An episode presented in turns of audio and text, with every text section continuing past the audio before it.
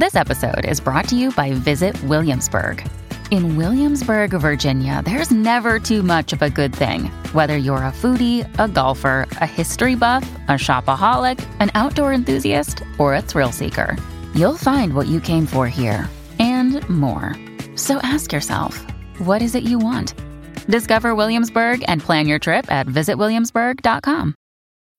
When you need mealtime inspiration, it's worth shopping Kroger, where you'll find over 30,000 mouthwatering choices that excite your inner foodie. And no matter what tasty choice you make, you'll enjoy our everyday low prices, plus extra ways to save, like digital coupons worth over $600 each week. You can also save up to $1 off per gallon at the pump with fuel points. More savings and more inspiring flavors make shopping Kroger worth it every time. Kroger, fresh for everyone. Fuel restrictions apply. The Last of Us is an action show that doesn't cut to the action. And we asked the editors of the show why. I want this to be character based action. I want the character of Joel and the character of Ellie to be the forefront of the viewer's mind and made sure that we were telling it directly from their perspective. In doing so, it it shows the viewer that Joel is becoming truly so connected to her that he's starting to not be able to see a world without her. This show and its story is absolutely incredible. And we as editors wanted to learn how to tell a story like this. So we sat down with the editors of The Last of Us and explored the editing philosophies that made this show one of the top streaming shows of 2023. They explained their tricks for editing action, how they made a kiss feel earned, uh, and described how editors can use empathy to find the best footage. And Tim gives a shot by shot breakdown of how Bill and Frank made us all ugly cry. And I'm sorry, he might make you cry again.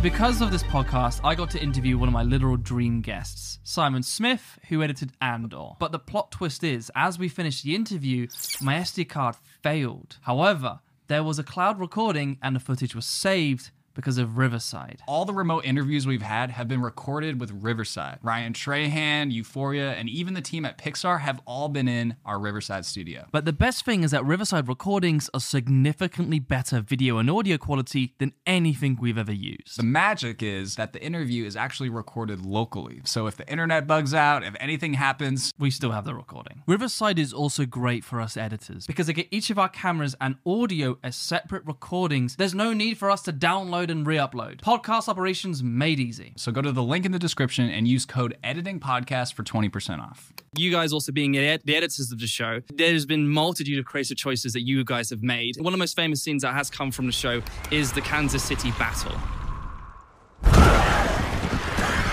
It was a massive sequence. It took them three weeks to shoot that overnight. And normally, like a sequence like this is like physical action, and there's a lot of moving parts, and there's all sorts of uh, things happening. But at the same time, we had this directive, and you know, a lot of this comes uh, from Craig Mazin. You know, he writes a tremendous script. One of the things he sort of said was, you know, I don't necessarily want this to be just physical action. I want this to be character-based action.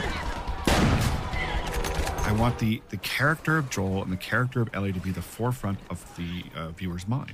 And so we, you know, you have billions of pieces of sub stories, little tiny pieces that would uh, showcase peripheral action. One of them is like shooting himself in the face to get rid of them. The other one is like being pulled off of a car. That was important for us to make sure that you see the threat to character. But ultimately, when we were putting it all together, we said, how does this all affect Joel? How does this affect Ellie? We did in the edit was we actually isolated all of those moments between Joel and Ellie and made sure that we were telling it directly from their perspective. And Joel being in that sniper's nest, he can't do anything except fire.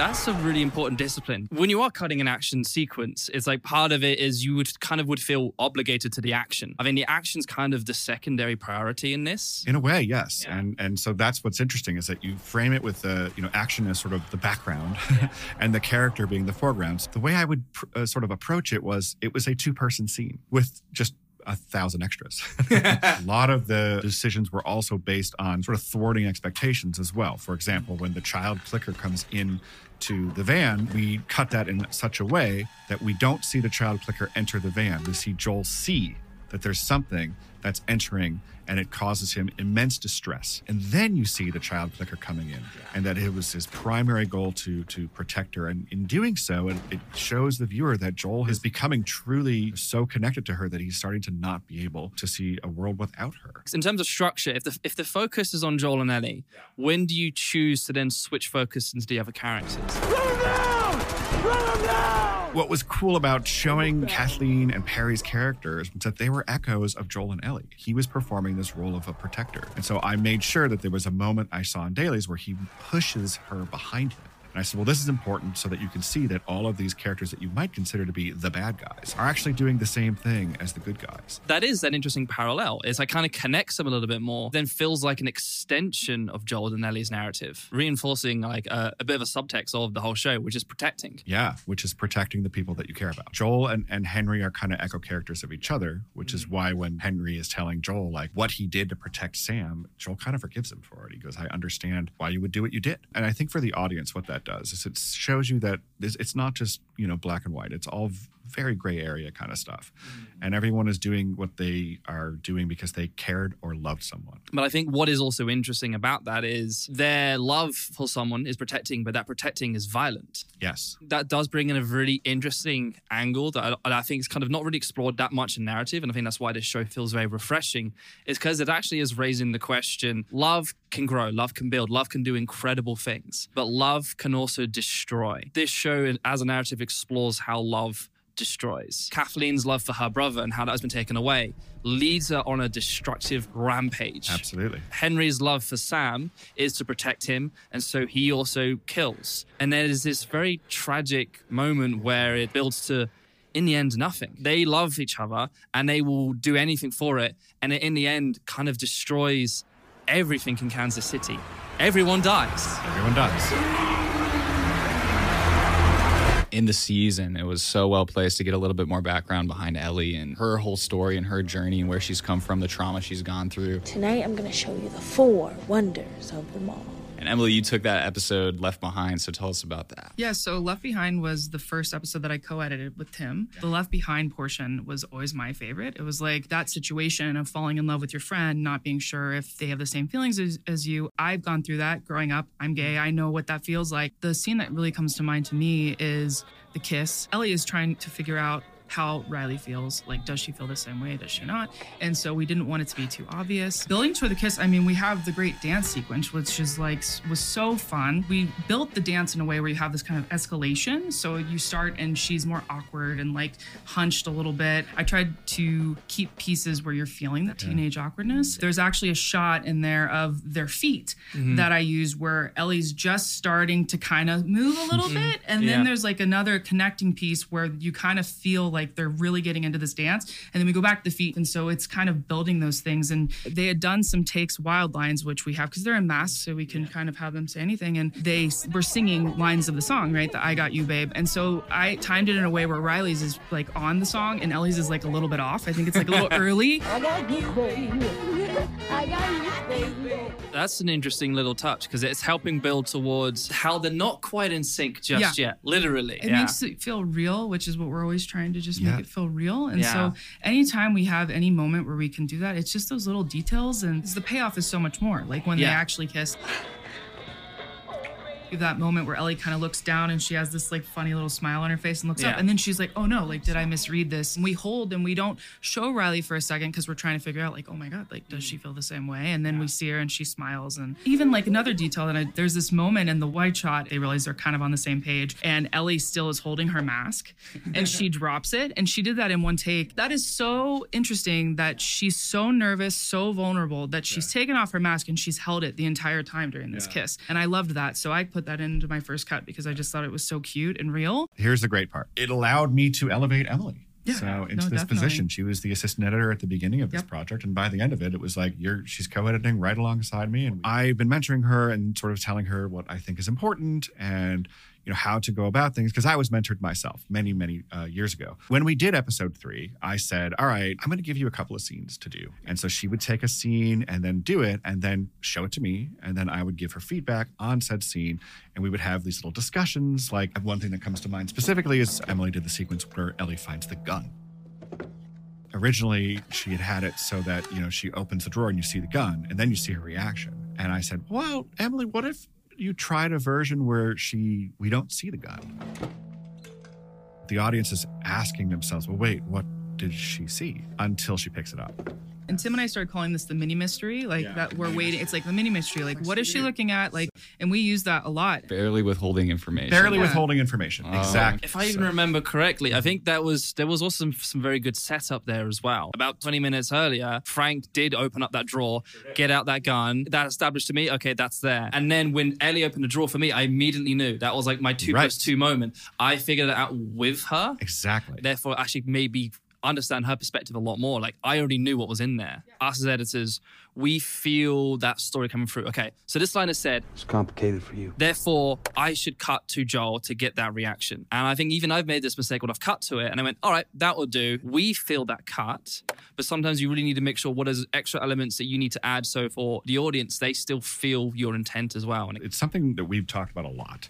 And it's about going through the scenes not from the perspective of just sort of the logistics of the scene, mm-hmm. but from how the character is feeling at every moment and how those performances sort of inform the story. You would say, I picked this shot because this performance made me feel understanding for the first time what this meant. We watch everything. We mm. watch every piece of Yes. footage and we mark it up as we're watching it. So it'll be like you see this glance from one of the characters and you feel that it's real. So we're marking these things as we get through the footage. You start having kind of this arsenal of footage that you can use. You're only going to experience that moment once. And so if it affected you the first time, you put a little mark down because then when you go back to it and you've seen it before, you're like, oh, eh, I saw it, I saw it. But then you go, ah, but I marked it, which means it did affect me at that time. Therefore, it'll affect someone else who is a fresh viewer. And I think it's a psychological thing.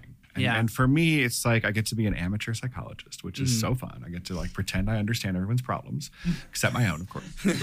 I love watching dailies to say, oh, that's what they're feeling right now. Mm-hmm. And oh, they're feeling this right now. And oh, they're feeling that right now. And oh, I'm, does this service the story? Does this service the character? Does this service the emotion? Mm. And so then once I understand all of the emotions that have taken place in said scene, then I get to figure out which ones are the ones that are important. And we actually use like there's a special marker when we like see a piece of oh, footage that gosh, we're like, yes. oh, this is like the best thing ever, and we have to use it. Yeah, it's the magenta marker. The magenta of you. marker. magenta marker. For all The of you who are magenta curious. Marker. we get so Wow. The The magenta marker. So it sounds like you're like when you watch the dailies is like one of the most crucial points of the entire editing process. I mean, Tim always talks about it like getting all your ingredients ready for like Yes. like your recipe. Like it's like when you're choosing your ingredients and making sure you have the right stuff. in the same way, when you're cutting onions, you start crying. When you start cutting some of these scenes of the Last of Us, you start crying as well. Ah, nice.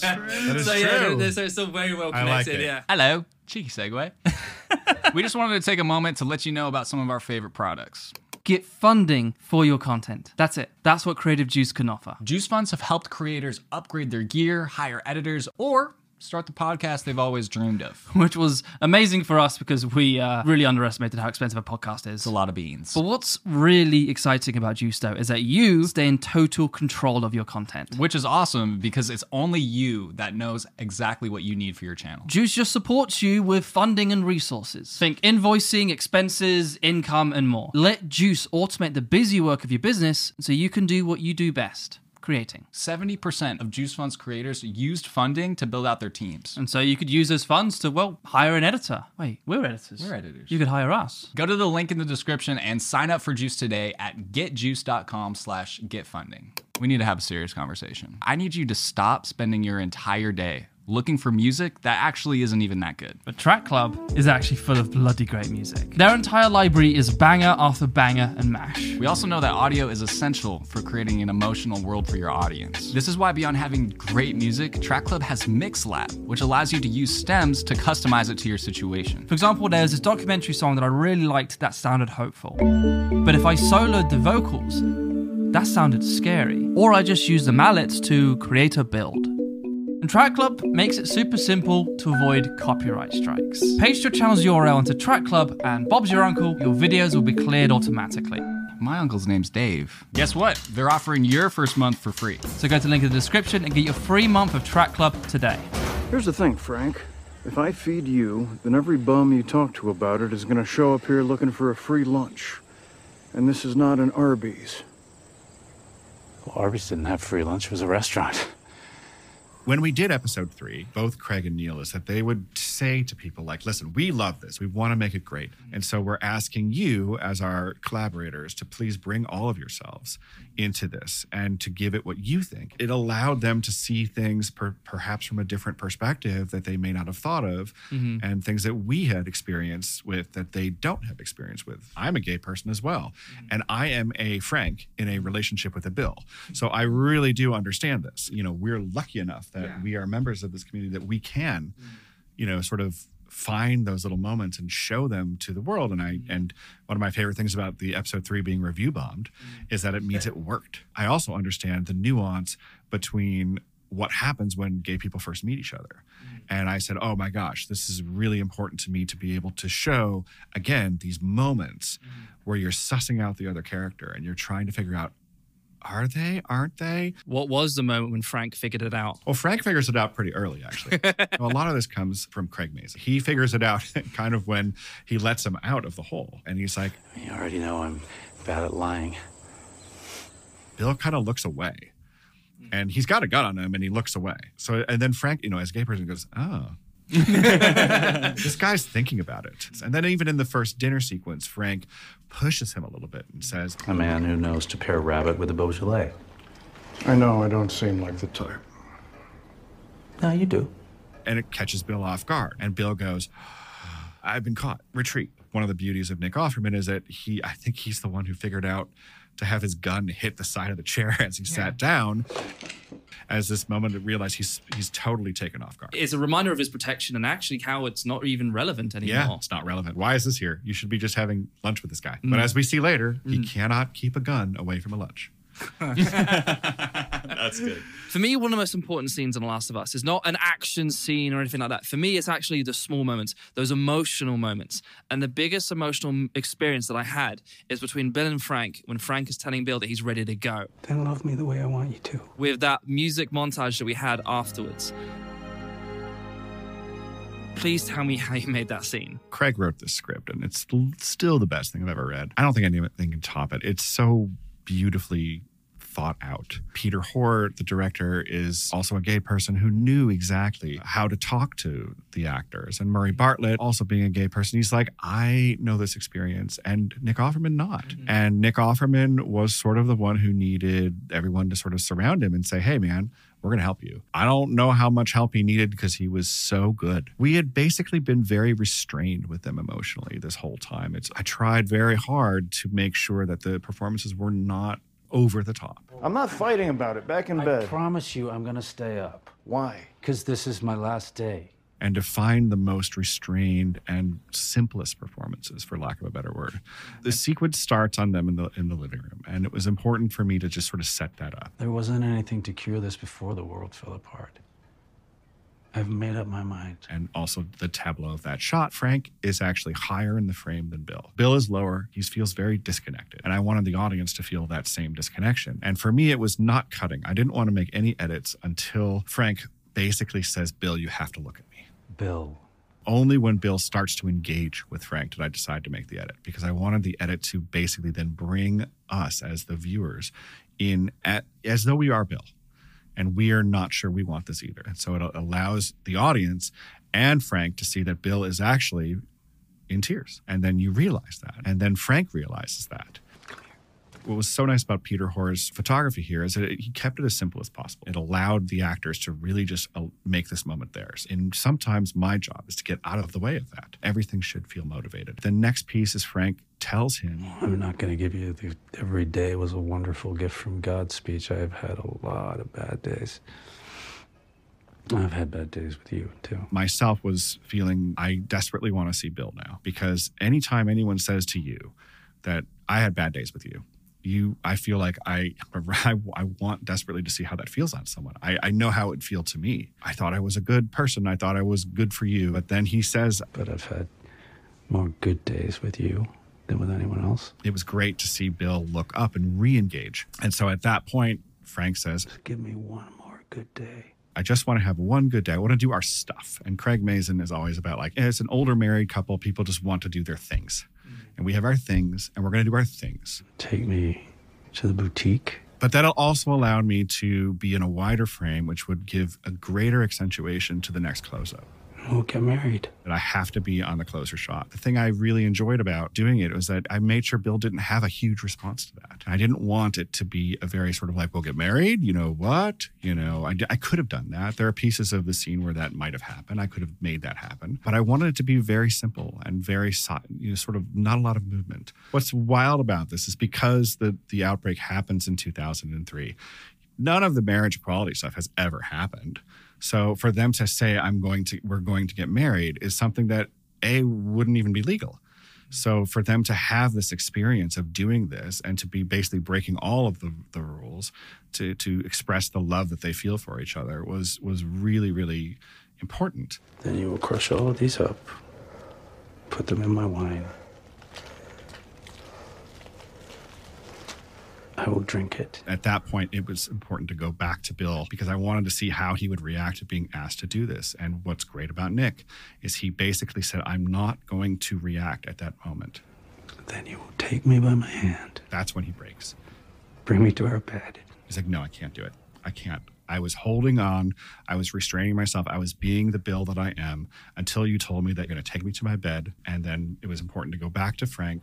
And I will fall asleep in your arms because that's the most romantic notion. And then I held on Frank because I wanted not to see Bill start to cry, because I wanted Frank to also be determined and to show the audience how determined he was. And I will fall asleep in your arms. And then I wanted to slightly hear Bill start to cry. And then we cut to Bill crying. And Nick Offerman did this. They would say it's an ugly cry. I, I didn't think it was ugly at all. I thought it was so beautiful. He released all the emotion he's had for Frank this whole time in a way that he has never done. At that point, I wanted him to stay looking away from Frank, that he's still not in this. And then Frank has to ask him, Do you love me? But I also wanted to make sure that it was not just a question that he's asking without thinking about how it's going to affect Bill. So I wanted to add to the head of that shot because I wanted him to go, I know this is going to hurt him, but I still have to ask it. Do you love me? Bill now, of course, looks up at him. Yes.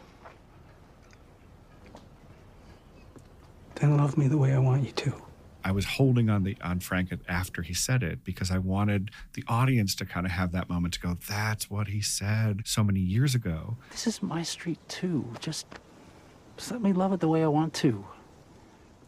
Then love me the way I want you to. And then Nick's rendering of that feeling was to have a slight chuckle about that in the midst of his tears, which was so sort of lovely to see him sort of like go, yeah, you're right. And you're right and I'm going to do this. That is the moment when I decided that some sort of a music uh, piece of music has to start at that exact moment when he is on board. Then love me the way I want you to.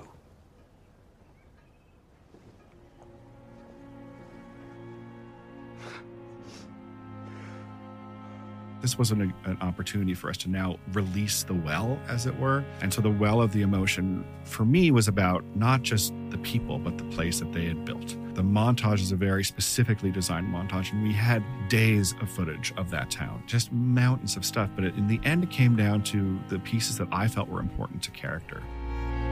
And the very first thing I thought about was this little bunting. It felt very American, and the wind of it made it feel like it's, it's something was brewing and seeing the leaves on the trees first and then seeing the leaves on the ground was important to me to say that this is the end. And we were lucky enough that the weather that day actually cooperated because the wind on the street with Bill and Frank was truly remarkable. So that was just a very happy accident. And then seeing just inside the window of the greenhouse, there was all sorts of material inside the greenhouse, but I was like, I would like the audience to actually just be peering into what their life And then the artist's brush, it made me feel like this was pens down. This is the last thing he ever painted. And then the other piece, which was I thought so interesting, and Craig was felt very, very much this was important. They never covered the hole where they met. So they never put it back together. They never made it another trap. This became an important place for them. And so to see that as pretty much the last image before the sun goes down made you understand how deep and how long their love has lasted. So then going into the wedding it was important to immediately set the stage at the piano. And the piano was critical because that was where they first fell in love. It was all in one frame, and it made perfect sense to do so. all that really matters is to do this in as little, as few cuts as possible, because it's about their experience. But the most important part of their experience to me was how they looked at each other. After they had exchanged the rings, there was a moment where the camera comes back up, and I waited for Frank to smile because what was important in that is that you did what I asked. That's when we are allowed to pull back and go into the dining room. And we see the lightest part of the frame in the dining room is the mantelpiece.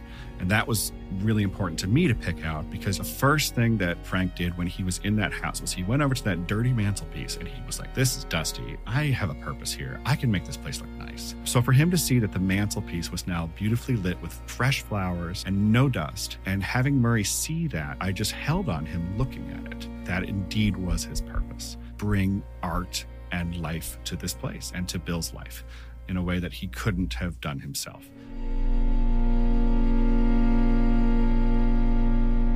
There was a meaning behind each cut, and there was a reason as to why, and you could tell us why that was the most effective way to story tell their relationship. And again, it's like it goes to, you know, what Craig has sort of given to us, which Yeah. is these characters and Yeah. said, I want you to do is you what you would do to honor these characters that Yeah. I've that I've created and and give us enormous freedom and you know from our personal perspectives to be mm-hmm. able to bring parts of us. And the fact that you were able to literally just write down like a paragraph about each shot Yeah. Yeah. that you chose, I think editors Need should that. be able to be to do that. If like if you can actually do that, you know that you're creating mm-hmm. well intentional, mm-hmm. intentionally placed art. the editors have this amazing internal life that they bring to these projects that you know in in a way it's like because you're so engrossed in the in the story and the character of course you don't notice it. But we've that's because we've thought about it for you. So we've done all that work. Yes! Yes